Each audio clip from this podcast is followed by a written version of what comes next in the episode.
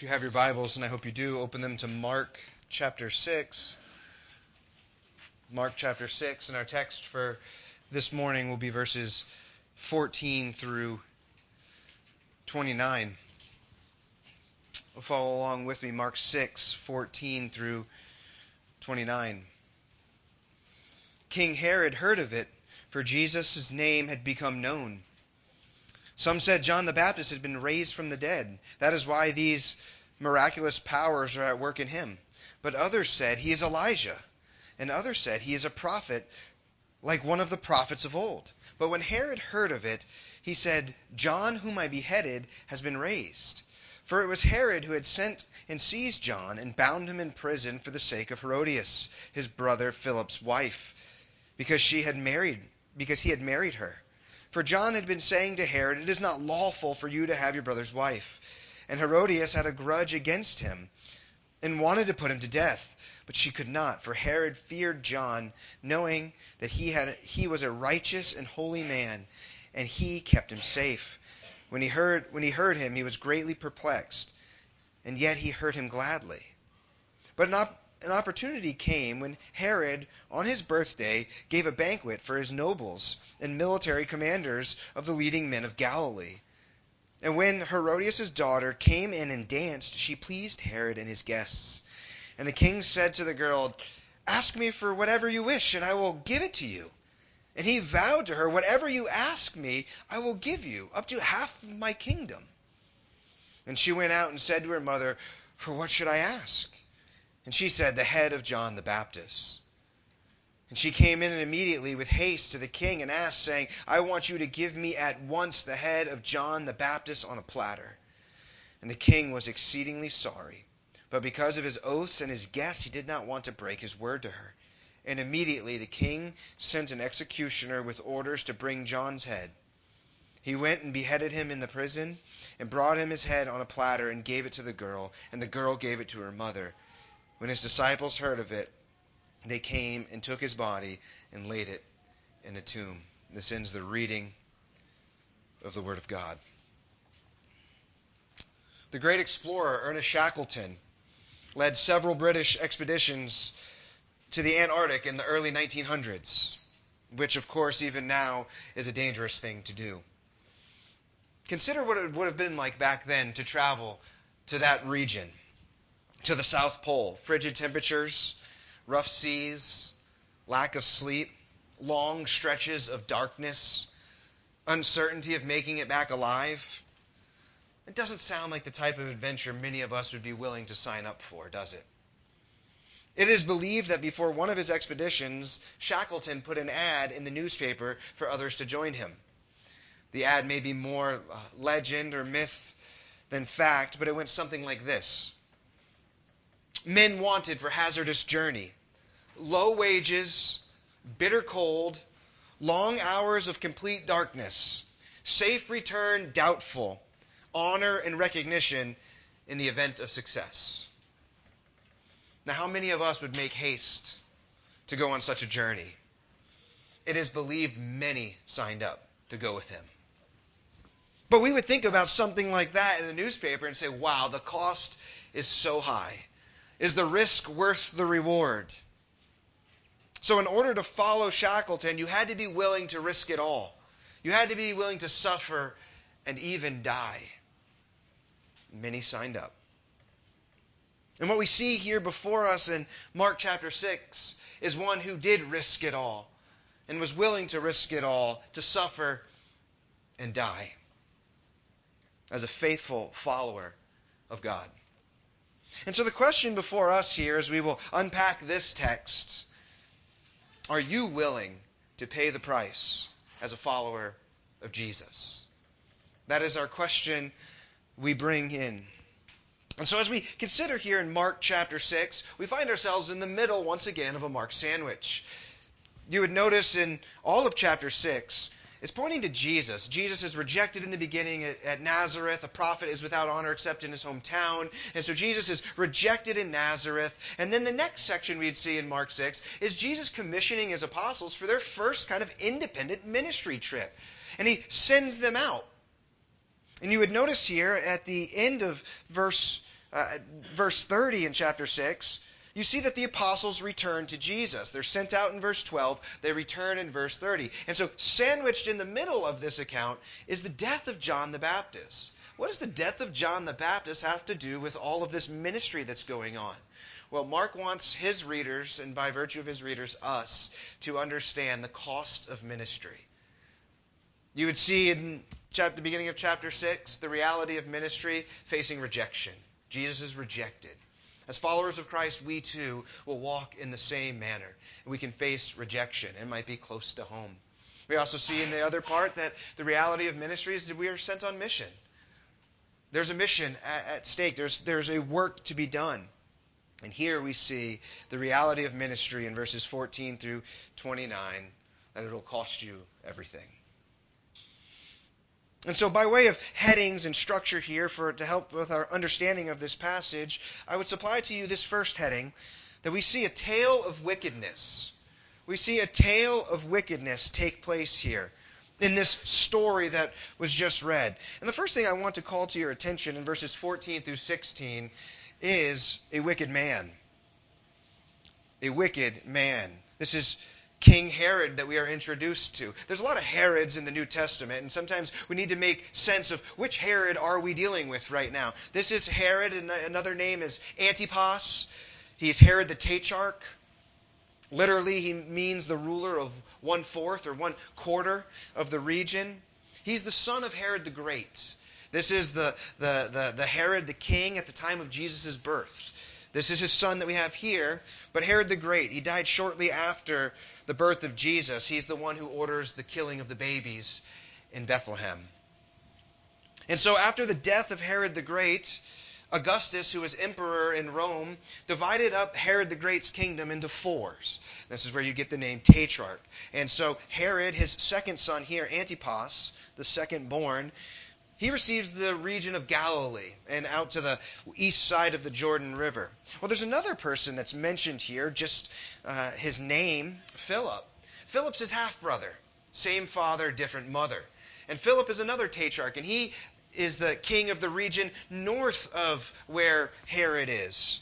And so just helping us to make sense of who this guy is. While it says he's a king, he's a vassal king. He's a puppet king.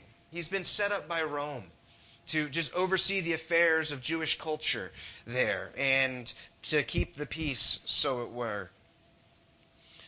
But they're vassal kings, meaning that although they are of Jewish lineage, they swear their allegiance to Rome. And what we notice here of King Herod is he's a power-hungry Jew motivated by political success and military achievement. Furthermore, by just reading this passage alone, we know he is a wicked man. But I want to call your attention to verse 16 here. What we notice of him too, is it says in 16, but when Herod heard of it, the ministry of Jesus, he said, John whom I beheaded has been raised. This is interesting. What we can notice here of Herod is he is a paranoid man. He killed John the Baptist and believes that Jesus is John the Baptist coming back from the dead. That's important, and we'll make note of that as we would look at the whole structure of this passage.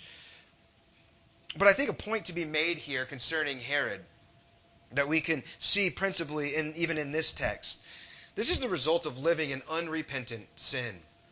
Herod is paranoid because he knows that he has done something wrong. He's done a wicked act. And so he is fearful that Elijah or that John the Baptist is actually coming back from the dead to haunt him. The result of living in unrepentant sin, constantly looking over your shoulder. You know, brothers and sisters, we know that at times we can hide our sin from people, but we cannot hide our sin from our conscience and our Creator. Herod here, in verses 14 through 16, we are introduced to a wicked man. And a wicked man enters into a wicked relationship, verses 17 through 20. Here John gives us a bit of Mark gives us a bit of an understanding of why Herod had killed John. We are introduced to Herodias, who is really the arch villain of this entire account. She is really driving this whole wicked tale. Herod is the puppet.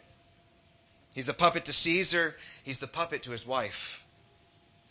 And so what we see here is Herod and Herodias form an unholy union, a wicked relationship, both of which have been previously married. As we would see here, for verse 17, for it was Herod who had sent and seized John and bound him in prison for the sake of Herodias, his brother Philip's wife, because he had married her. Now, Mark doesn't give us the details of how this all took place, but Josephus does. And Josephus, interested in the political affairs of first century Judaism and some of these people, his account tells us that Herod and Herodias met on a trip to Rome, and they fell in love with each other, and they conspire to divorce their spouses and get married to one another. And John the Baptist is well aware of this wicked act. And what we can see here of John is that he is a man of conviction and courage. And he boldly looks at Herod and tells him, and by implication, Herodias, you are living in sin. What you are doing is not, there's no gray area here. This isn't a matter of conscience. This is sin. And you need to repent of this. Clearly from the law, Leviticus 18:16 reads, you shall not uncover the nakedness of your brother's wife. If a man takes his brother's wife, it is impurity. There's no dancing around this, Herod. This is sinful, what you have done. It is not lawful, verse 18, for you to have your brother's wife. I want us to note here what John does not say. He doesn't come up to Herod and say, well, Herod, listen, are you a believer? What do you think about God? What do you think about God's law, Herod? Do you think that applies to you? Are you a follower? What? I mean, I don't want to overspeak or overstep here, Herod, because if you're not a believer, then, you know, is the law really applied to you? He did not have the attitude of, that's his sin, that's his problem.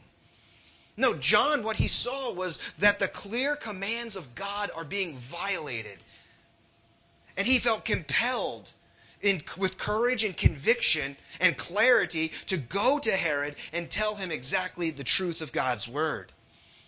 This is an important point to make here, and this is something that we all need to recover. God's word, as we've heard it read, we've heard the law even this morning, his moral law is binding on all of humanity, whether they believe it or not. And I think that's important that we understand that. Sin is never relative. Sin is not how I define it or how you define it. One thing we will never find when we go into the Bible is our own opinions. No, it is defined by the violation, the crossing over, the breaking, the transgressing of the law of God. The bar is not moved on what is sinful based off of what someone believes. The standard is objective, and it has been given to us. Think about speed limits. I don't know how we might feel about speed limits, but there is an objective number right there. Officer, I thought that was a suggestion. 35, I went 50. How's that going to work out? The number's there. We are to abide by these things. The law has been given. So to the atheist, to the Jew, to the Muslim, to the Christian, to all people on planet Earth, they are called to submit and obey the word of God. If Jesus possesses all authority in heaven and on earth, which he does, then all are to submit to him. To the atheist, to the Jew, to the Muslim, it is to convert. It is to turn from their sin and repent and trust in Jesus Christ. And to the Christian, we are to put ourselves under the law, as we not unto salvation, but as the right use of the law to guide us in lives that are pleasing to God. To not submit is sin. And so what John did not do was he did not back down from political authority in his day when the clear commands of God were transgressed. We live in Rhode Island where separation of church and state was really began, right? And we recognize spheres of authority. There are times when the church, we must stand against the state, and we must stand for righteousness and oppose wickedness, just as John did here. He is certainly an example of upholding the law of God. And so what's the result? What's the result of John and his boldness? Herodias hates him. Herod fears him. Herod is a perplexed man, we read here, because he knows John is righteous, and he's got his wicked wife who's trying to get John killed, and Herod feels stuck in the middle, but he himself is a wicked man as well. But he wants to appease his wife. And so this wicked relationship that we see here that was formed in this most unholy union leads to a wicked plot in verses 21 through 24.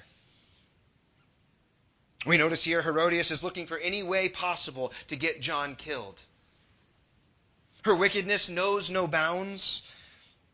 If we haven't noticed yet about her, people are just objects to serve her purposes. She uses her daughter. She uses Herod. She uses whatever means she can to achieve her wicked intentions. And so what we have here is a scene that opens up in verse 21 that she sees as an opportunity that Mark records for us. Herod's having a birthday party. Herod has a birthday party. John's locked up in the basement jail. It's this party that's going on here. It's kind of the who's who of Galilee. Noblemen, leading men, military leaders. You had to be on a certain list and a certain status to be invited to this party. The men are no doubt drinking and eating. The women culturally would have been in a separate room. And then Herodias launches her wicked plan. A most wicked mother. Notice what she tells her daughter to do. Go out in front of these men who have been partying and drinking and dance for them. Herod's weak. A terrible thing. A terrible thing for a mother to ask of her child, especially her younger daughter. But this is what happens. And so her daughter goes along with it. She doesn't know the full plan, but she follows her mother's orders and goes out and dances before the men, no doubt in a sensual way. It pleased Herod in his eyes. He liked what he saw. This perplexed man shows himself to be pitiful. He looks at her and says, "Whatever you want from me. This is so pleasing to me. Whatever you want, whatever you wish, I will give to you." And it's as though she's toying with him. She doesn't answer. So a second time, Herod comes back. Notice again in verse 22. Ask me for whatever you wish, and I will give it to you. Verse 23. Whatever you ask me, I will give you up to half my kingdom. Well, it doesn't sound like sounds more like a rash vow to me. In fact, remember, Herod's a puppet king. He doesn't even control his kingdom. He's trying to give away what he doesn't have the authority to give away. It's really stating here how desperate and pitiful this man is. Enticed by the lust of his flesh, he offers what he cannot deliver. As I alluded to here, this is a rash vow that he does. Reminded of the rash vow in Judges chapter 11, verses 30 and 31. Japheth's vow. Whatever walks through the door, I will sacrifice. It was his daughter. And so Herod offers this vow, and it is uttered. And by the moment, the last word comes off his lips. No doubt Herodias in the other room is listening, and she says, "Yes, I got him. I'm going to get what I want now." And that's to silence John the Baptist once and for all. There are some that take this text, and I just want to kind of make a point here. There are some religious groups that I'm aware of that look at this and they argue that birthdays are evil because the only account of a birthday given in the Bible is Herod's birthday. I think we want to be careful in understanding this, that this is not Mark's point to tell us that birthdays are bad. The context here matters. The immediate context is showing us that wickedness knows no bounds, and that the whole point is that ministry is going to cost you everything. So I wouldn't develop a theology saying that birthdays are evil based off of this. But if you don't want to celebrate birthdays just because you don't like being reminded of another year, that's a different reason. Or that gravity seems to constantly be working against us as the years continue to pile up. But I would not use Mark 6 to make a proof text of why birthdays are evil. Nonetheless, we do see here a wicked party, a wicked plot that leads to the wicked request. Again, this is a tale of wickedness that knows no bounds. Verses 24 to 26, we see this wicked request. Herodias tells her daughter to answer to Herod, "I want the head of John the Baptist."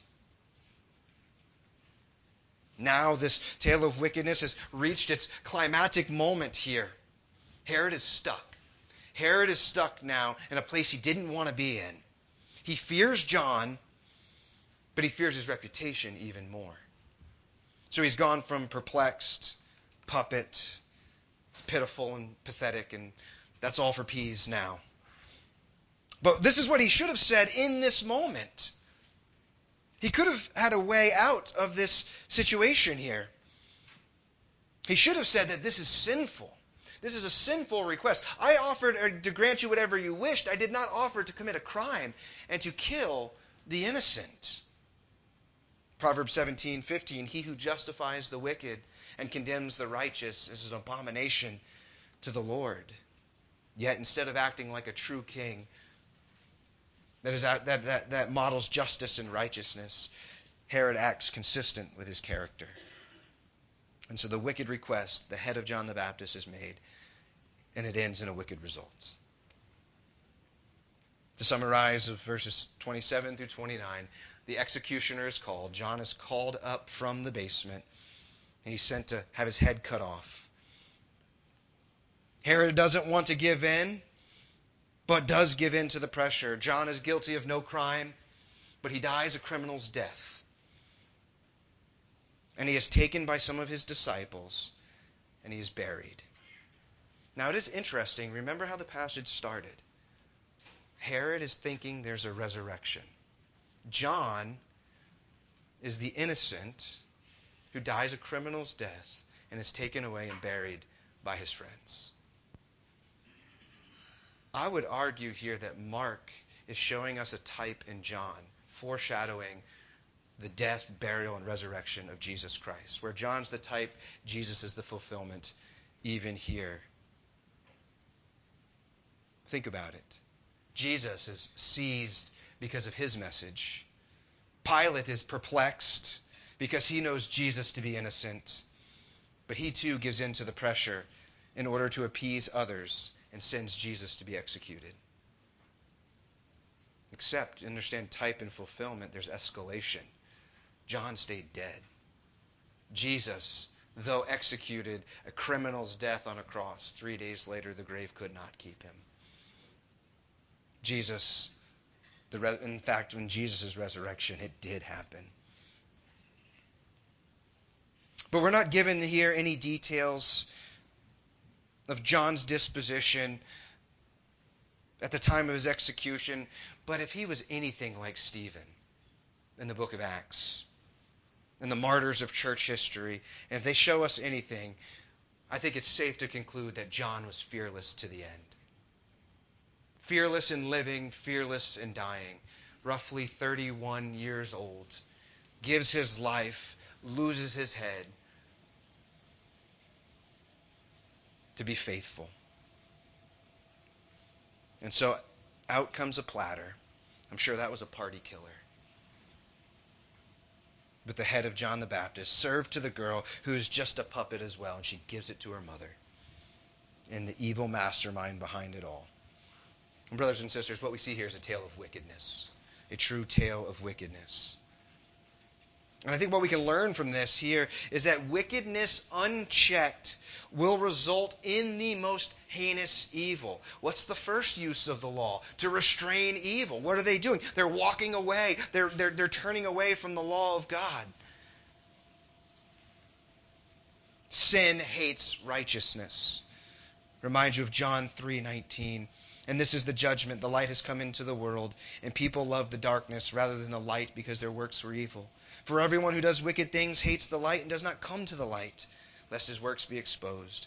But whoever does what is true comes to the light, so that it may be clearly seen that his works have been carried out in God. So this is a tale of wickedness. But I don't think we would do this text justice if we did not also consider the testimony of worthiness and look at John the Baptist and the life that he lived. Remember how Mark starts his gospel? It's the voice of one crying in the wilderness. And this is our conclusion of the life of John the Baptist, who is one of the most extraordinary men that ever stepped foot on planet Earth. So let us look at his life and consider his worthiness. And I want to supply to you three things concerning John the Baptist. First, that he is a man of conviction. He is a man of conviction. He was completely convinced that God had spoken and calls people everywhere to repent. If you took all the Gospels and you just started lining up John the Baptist and who warned you to flee from the wrath to come? You brood of vipers. We wouldn't call John the Baptist necessarily nice at times, but he was true. Mark 1:4, John appeared baptizing in the wilderness and proclaiming a baptism of repentance for the forgiveness of sins. He was a man of conviction. He trusted in Christ. In John 1:29, the next day he saw Jesus coming toward him and says, "Behold, the Lamb of God who takes away the sin of the world." All four of the gospel writers give a personal salute to John the Baptist. Matthew gives us three different accounts of John, his ministry, his imprisonment, his death. Mark gives us the most details of John's death.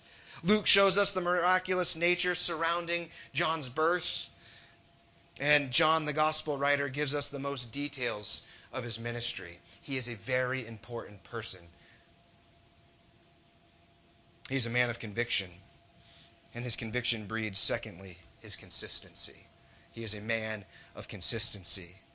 His message was the same wherever it went, and to whomever he went, from common people to religious people, kings and all those in between. He didn't change his message based off of who he was talking to.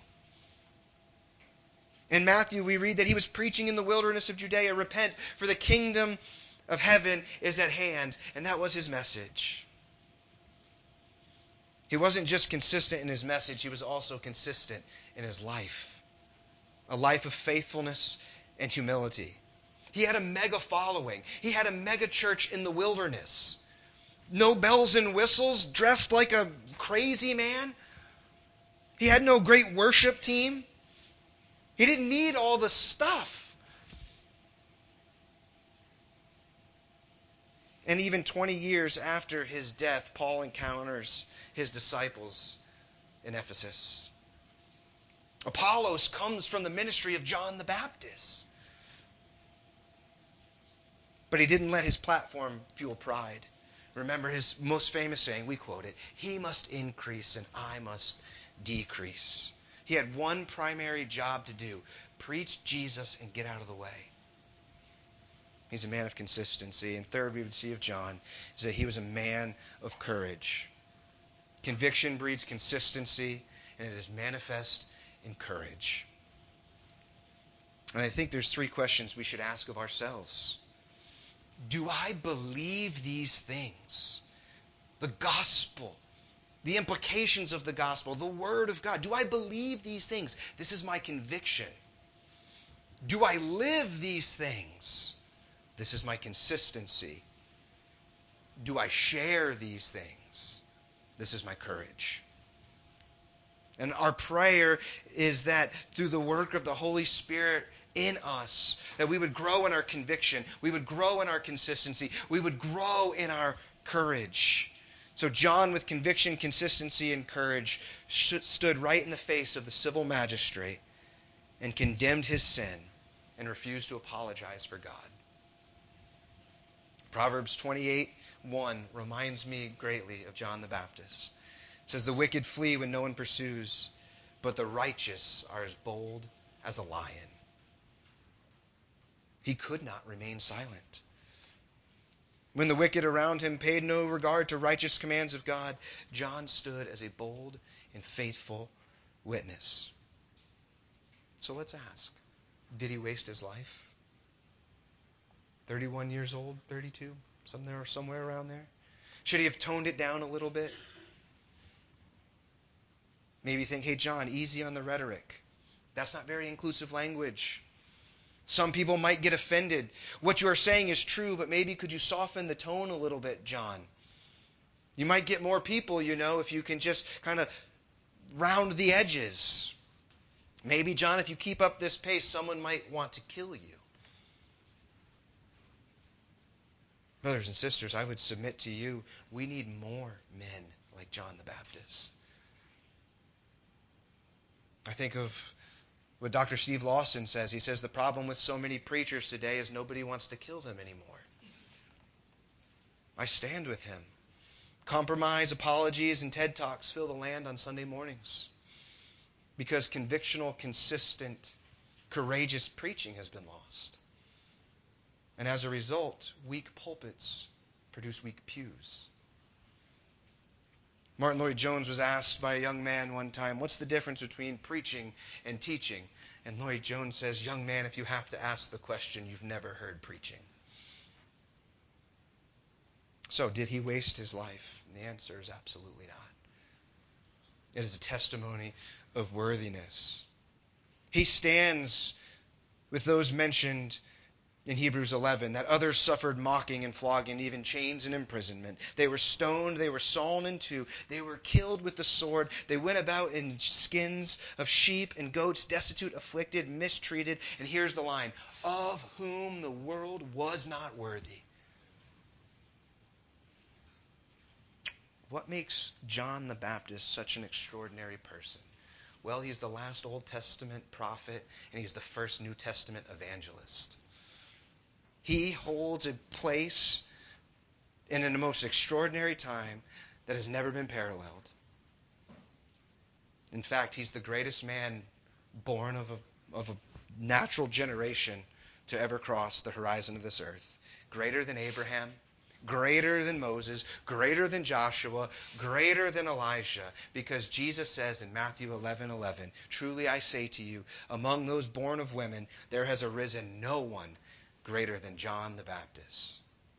That's pretty high praise from the Son of God.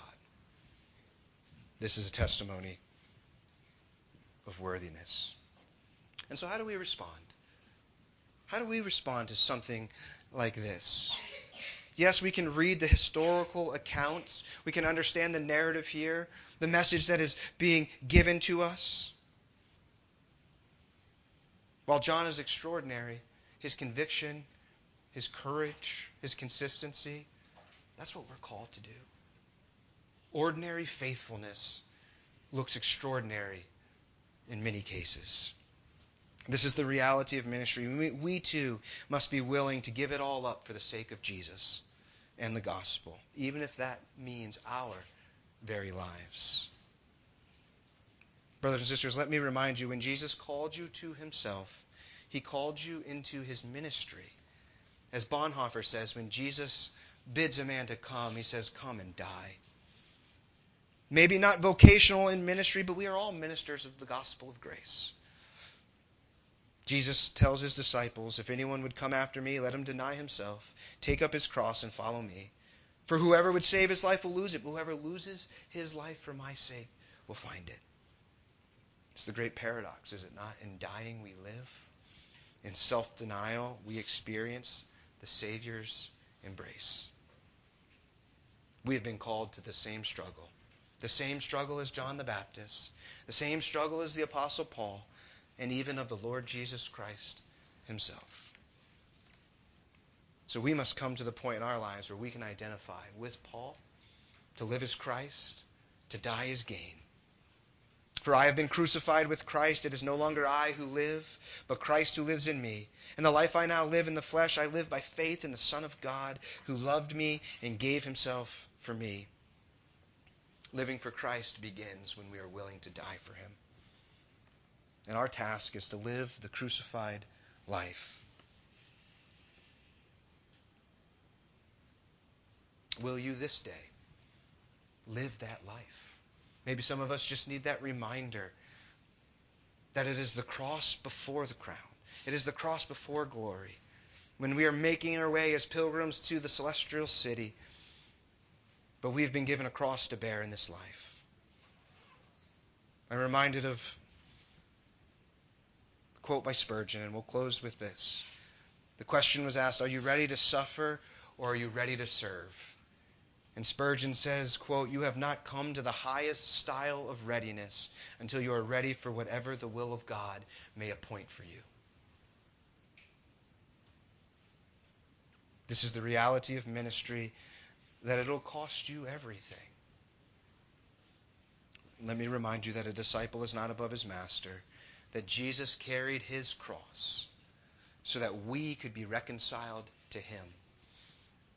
A disciple is a disciplined learner. It is a follower. And we are to follow in the example that Christ has given to us, that we too would be willing to lay down our lives for the sake of the gospel, that Christ would be glorified. Let's pray. Father, we thank you. We praise you. And we recognize, Lord, that you have called us to a most holy calling.